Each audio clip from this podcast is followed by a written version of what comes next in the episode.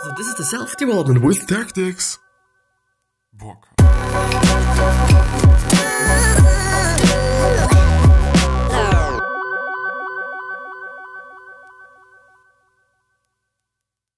So, this one's gonna be again about habits and how other people and or some people that actually also yeah, some of them actually also read the Atomic Habits book from James Clear and this is their story, you know, and or this is their stories, you know, because there are multiple stories, actually 30 stories in 30 sentences. But more after the intro. Boom. As always, as every single day, always after the intro. But yeah, before I even start with the episode, I do just want to point out that if you're not having the time and of actually going through a 30 minute episode on YouTube, then I would totally suggest you to go to the link in the description and to my podcast. You know, it is basically an audio an audio only version of this exact episode. Like this exact episode, like you can listen to it like you would be listening to music, which is insanely good just because you're able to save a lot of time, you know, because you're able to just listen to it while you're on the go, while you're driving in your car, or while you're doing just something. It is insanely good. You know, it is amazing because you can get the information and you can, yeah, you actually read an article, and a really amazing article by just listening to it in the end, which is really, really good at my point of view. I would totally suggest that. I would even in general say that the uh, that the podcast is is even better than the YouTube videos are, you know, because like yeah, you know, at my point of view at least. You know, some people do just need somebody to to look at. Okay, it seems to be the case somehow, and some people just don't give a fuck about it, and they do just want to have the information, and then the podcast is just way better because, yeah, you can do whatever, and it is just way more efficient, at least at my point of view. But yeah. So go down in the description.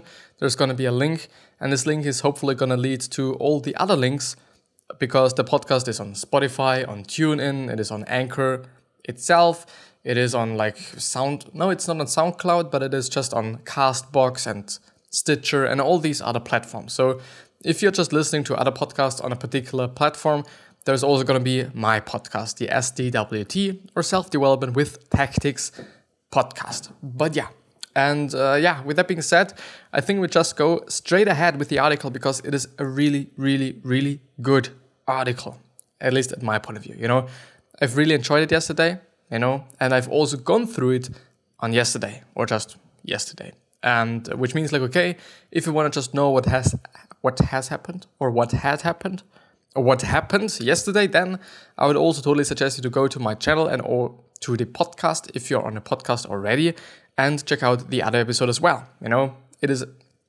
it is not like okay you necessarily have to do that but if you want to have the whole experience quite then i would suggest it you know but you really don't have to like i don't know you know i think there wasn't that much of a surprising thing or really important thing is like just okay you know if you want to have the, the complete one then it makes sense you know if you're not willing to have this then just please don't do it because it would just i don't know would just not save you quite some time but yeah, um, the next point on the list that I'm having here and or on the article or in the article is habit stacking because it is somehow categorized in certain phrases or certain just things. The problem there is like, okay, it is not, yeah, it is not really like, yeah, all these, uh, all these statements or all these phrases or all these words or things, they are not like just all the same. Like, I don't know, like let's talk about sports. Then we have football, we have soccer, we have handball, we have volleyball with all the things. And it's not the exact same case with those things or with those words. They're all just somehow kind of random. But yeah, the next one is habit stacking. And habit stacking is actually something that I did subconsciously and I thought about subconsciously because I didn't know what it is, you know? And it is also a pretty great way to just, mm, yeah, basically learn a new, I do not want to say words, but new things, you know, because these things might be coming from or out of psychology terms or whatever. Yeah, never mind. Never mind, and let's just start. So, another popular tactic in the book is something I call habit stacking, or it actually is something that only he calls it. Yeah, it's a strategy I first learned from Stanford professor BJ Fogg. He refers to it as anchoring because you anchor or stack your new habit onto a current habit. Um, one example that I just actually also have seen here, just down below, a little bit more down below, is for example, a problem that I have had, or am I still having it? I'm still actually sometimes having it, to be really honest here, to be really fucking honest here. And uh, it is my problem of not brushing my teeth, which sounds pretty gross. It is pretty gross and it pisses me off really immensely. But the thing is, I've quote unquote stopped to brush my teeth just because I've had a new habit, you know, a new habit of um, of, of intermittent fasting, which means like I'm not eating in the morning, and which also means that I'm not gonna eat till the 16 hour window is just finished. Basically, it is it is pretty nice. You know, if you want to lose weight, it is definitely a very very good strategy because, yeah, you know, it is not about what you eat; it is about when you eat. Then, and you basically can eat whatever you want, in theory, but you're probably not going to be able to just eat as much as you would have or as you were able to just because you're not having as much time as you had. You know, it is the actually this is the only kind of yeah, this is the only kind of change you have to go through, which is just really insanely just simple. It is definitely not easy, you know, just because it definitely depends on what um, what relationship you're having with eating, you know, because some people are actually having just a really kind of close relationship to eating, you know, because they, they really like eating. Eating is something is like or eating for them is something like uh, I don't know meditation quite, which is totally fine. I know if it is something like this for you, then it is fine. Like I'm not gonna judge that, but uh, yeah, you know it's definitely coming up to something like this. Um, the thing is, I stopped brushing my teeth just because I wasn't eating in the morning, and the habit of brushing my teeth was stacked on the habit of eating something in the morning or drinking something in the morning or even actually being in my just kitchen in the morning because in my kitchen there's also the table where I'm eating and whatever. It might also be just really kind of correlated to the room. You know, I'm not gonna say like, okay, only because I'm eating something, then I'm gonna brush my teeth. But it was just kind of a chain. You know, it was just kind of a habit row or habit chain, quote unquote, because you know I was eating, and I was drinking and I was in the kitchen. And then after I've eaten and drinking something, maybe I went to the toilet and take a shit or something, and then I brushed my teeth. Just because I'm not doing this, just because I'm just standing up actually and sitting right here on my desk and just working something, doing something, whatever I'm doing, or what I'm whatever I am working on, yeah, the whole kind of process of going into the kitchen is kind of not here, you know? To some degree to some degree it is here but still sometimes i actually then forget about it even though i have been in the kitchen. So it might even be correlated to eating something you know which is pretty interesting so this is basically habit stacking but we're to see in the examples down below uh, so one reader used a habit stacking to create a simple rule for learning a new language when I first moved to China and started to learn Mandarin, I committed to strike up a conversation with a taxi driver whenever I went into a cab. I took a lot I took a lot of cab rides. So 5 plus daily. What the fuck? Uh, I did it for 2 years no matter the time of day or how tired I was. I now speak fluent Chinese. Yeah, a really great habit, you know, because you're having this habit of just, you know, or well, is it a habit when you need just a taxi or when you need the cab?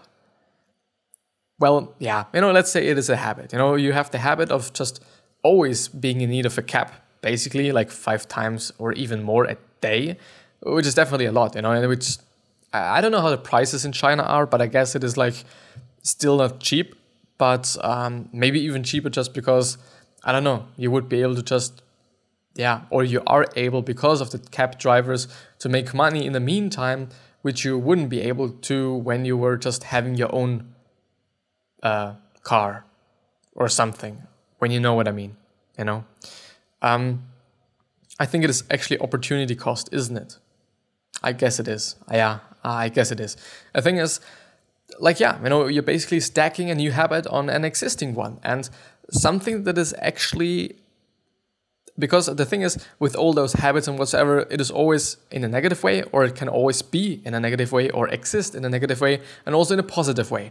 This of course is a very very positive way. Like this person was able to learn fluent chinese just because which is something that he just did anyways. They just had to take some caps. The thing is, I've also seen, I think it was actually the same article, but I'm not quite sure. There was a woman, and this woman was smoking, and this woman was just always trying to quit smoking because obviously smoking is really not that good.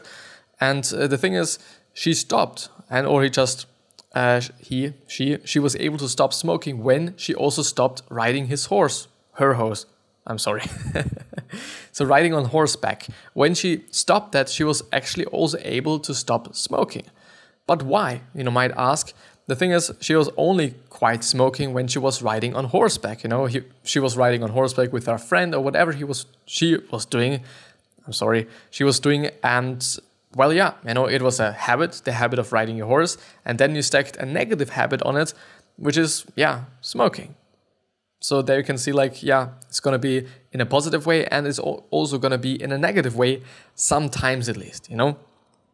Sometimes. The next one. Similarly, a reader named David told me I meditate for 20 minutes after brushing my teeth in the morning. Linking new habits onto a keystone one seems to work. Yeah, definitely. You know, because we all brush our teeth, but me, kinda. to be really honest, like it was even it was really surprising me. You know, I was really surprised by the fact that I actually forgot about brushing my teeth because it was something. You know, it is actually a habit that I've been having for decades, like uh, literally decades. You know, I've been having this this this habit of of brushing my teeth for like since I'm born, basically, like for 18 years now, more than 18 years now, actually. And it is pretty funny, you know, that still I'm able to kind of crush this kind of habit by just not eating something in the morning or by not being in the kitchen in the morning or at least or, or at least not immediately after I've just stood up or something. It is really interesting. It's really interesting how fast we can actually change our habits by changing the envi- environment, by changing the other habits that we're having, and all those things. It's really like a pretty interesting thing, you know, and maybe even fucked up thing. You know, it depends on what it is all about. The next thing, and or the next part, the next kind of category is environment design, part one, because um, as I've been actually just talking about the environment that you're in is definitely is definitely very important. I've been having just another podcast episode on this particular topic, why the environment actually just yeah is, is such a big factor for your habits. Um, yeah, I would I would totally suggest to check this out because it's actually a very very valuable one.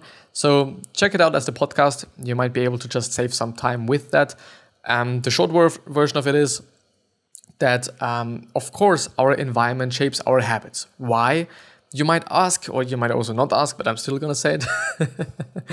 um, the thing is, the people that surround us have certain habits. And when we are in a certain group of, let's say, smokers, chances are pretty high that if you're a non smoker, that you're gonna start smoking, you know, just because your environment is, yeah, you're basically in, your environment has a certain habit and you're also gonna attach to this certain habit. You know, chances are pretty, pretty high, to be honest. The thing is, um, for me, it is the case like some of my friends are smokers. Yeah, they smoke. It is fine. I'm still not smoking, you know, because I don't know, but it might be something different if I would be just hanging out with them every single second of my life. I think it would clearly be something different, you know, if I would be just going on parties with them, you know, if I would just hang out literally, you know, for every second that I'm having in my life, then of course, I don't know, I might be thinking about starting to smoke, unfortunately, you know, because our environment definitely matters. And uh, a funny and maybe even not so funny thing is that, for example, people that are trying to get sober again, you know, people that have been just having a drinking habit and whatever, they, when they go into the clinic and whatever, they get sober, you know, most often they get sober. But the problem is, and I do just actually have to point out that if you're in a clinic, it is definitely another environment than, than you're having at home. Like it is clearly a different environment. The thing is, if they then if they then go home again, it is the old environment with the old friends and the old family and the old people, which means you know that they're probably not gonna stay sober for quite a long time just because they're having the exact same environment as they had before, you know, and just just because our environment changes our habits so immensely and also influences our habits so immensely, the chances are pretty high that they're not gonna stay sober, that they're actually gonna just start again drinking or start again to smoke. And yeah, it's really unfortunate. But the funny, thing is, which is also something that James Clear was talking about, um, is that the uh, I do not want to say warriors, but sh- soldiers. It is soldiers. Soldiers from the um, Vietnam War. You know, they quite a lot of them have been addicted to heroin. You know, because they thought like, okay, heroin is a, just a pretty nice thing to just give our soldiers because they then get a boost of energy. They might have gotten, but a lot of people also just got addicted to it. Unfortunately, like really addicted. You know, because it's high, heavily addictive. You know, alcohol is as well but yeah, you know, it is like this debate, you know that. But uh, the thing is, 90% of them actually got sober, and 90% of them just uh, didn't re addict after they went home because they were in another environment. Because the war is obviously and definitely a different environment than they have at home. And when they then just come home, you know, after the war, after the war ended, or after they just, I don't know, retired from war or something, then uh, they're actually gonna get sober to 90%, which is definitely pretty, pretty fucking high. Just because of the environment, just because they've been in a certain environment and then they've just gotten addicted to the certain thing, and then they just stepped, quote unquote, into another environment or into their kind of old environment, and then they get sober, you know, because nobody's telling them to just take it, they don't see anybody that is taking it, and all those things. So it's basically not there in their old environment. There is no heroin in their old environment. But in the new one, in war, it was constantly around, I guess. You know, soldiers have taken it, you know, other soldiers have taken it, and it was laying around maybe. It was like just always there to, to get and whatever. Yeah, the environment, you know, things that's around you, whether it be just people, I guess, or whether it be just objects or, yeah, your surroundings, basically, like the world around you. I assume. I assume that. Uh, the next part is actual. Wait, wait, wait, wait. The power of the environment. Haven't I actually begun with the environment? Yeah, I'm gonna read the environment design. So I have written about the power of environment and the importance of choice architecture in the past. The simple truth is our environment often shapes our behavior. Many readers are using this fact to their benefit by installing some of the environment design strategies I share in this book. For starters, you can break a bad habit by increasing the friction in your environment, which means like okay, you are a smoker and you consciously just make friends with a lot of non-smokers, then chances are pretty high that you're not gonna smoke, you know, because you are alone, just because you're like, yeah, alone, and you're just, yeah, I know nobody else is smoking or whatsoever, then I guess you're probably gonna think about smoking a cigarette, you know, because nobody else is. I assume at least, you know, I assume that it is still something like uh, a pretty sociable thing, you know, or a so yeah, sociable yeah, you know what I mean. You know what I mean. So, one woman named Sid, so it's C Y D, curtailed her snacking habit with the following strategy. My husband still loves his Pringles, as, as do I. As do I, or so do I do. Never mind. But they are now kept in a lock in a locked car that's parked in the cold. And it works. oh my fucking god. So multiple readers are learning to wake up earlier. We like just to recap it, you know, for a bit.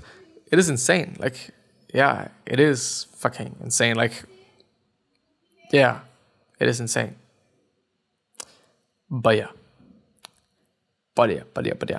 Multiple readers are learning to wake up earlier. One reader named Daniel told me, I jump out of bed every morning without any hesitation.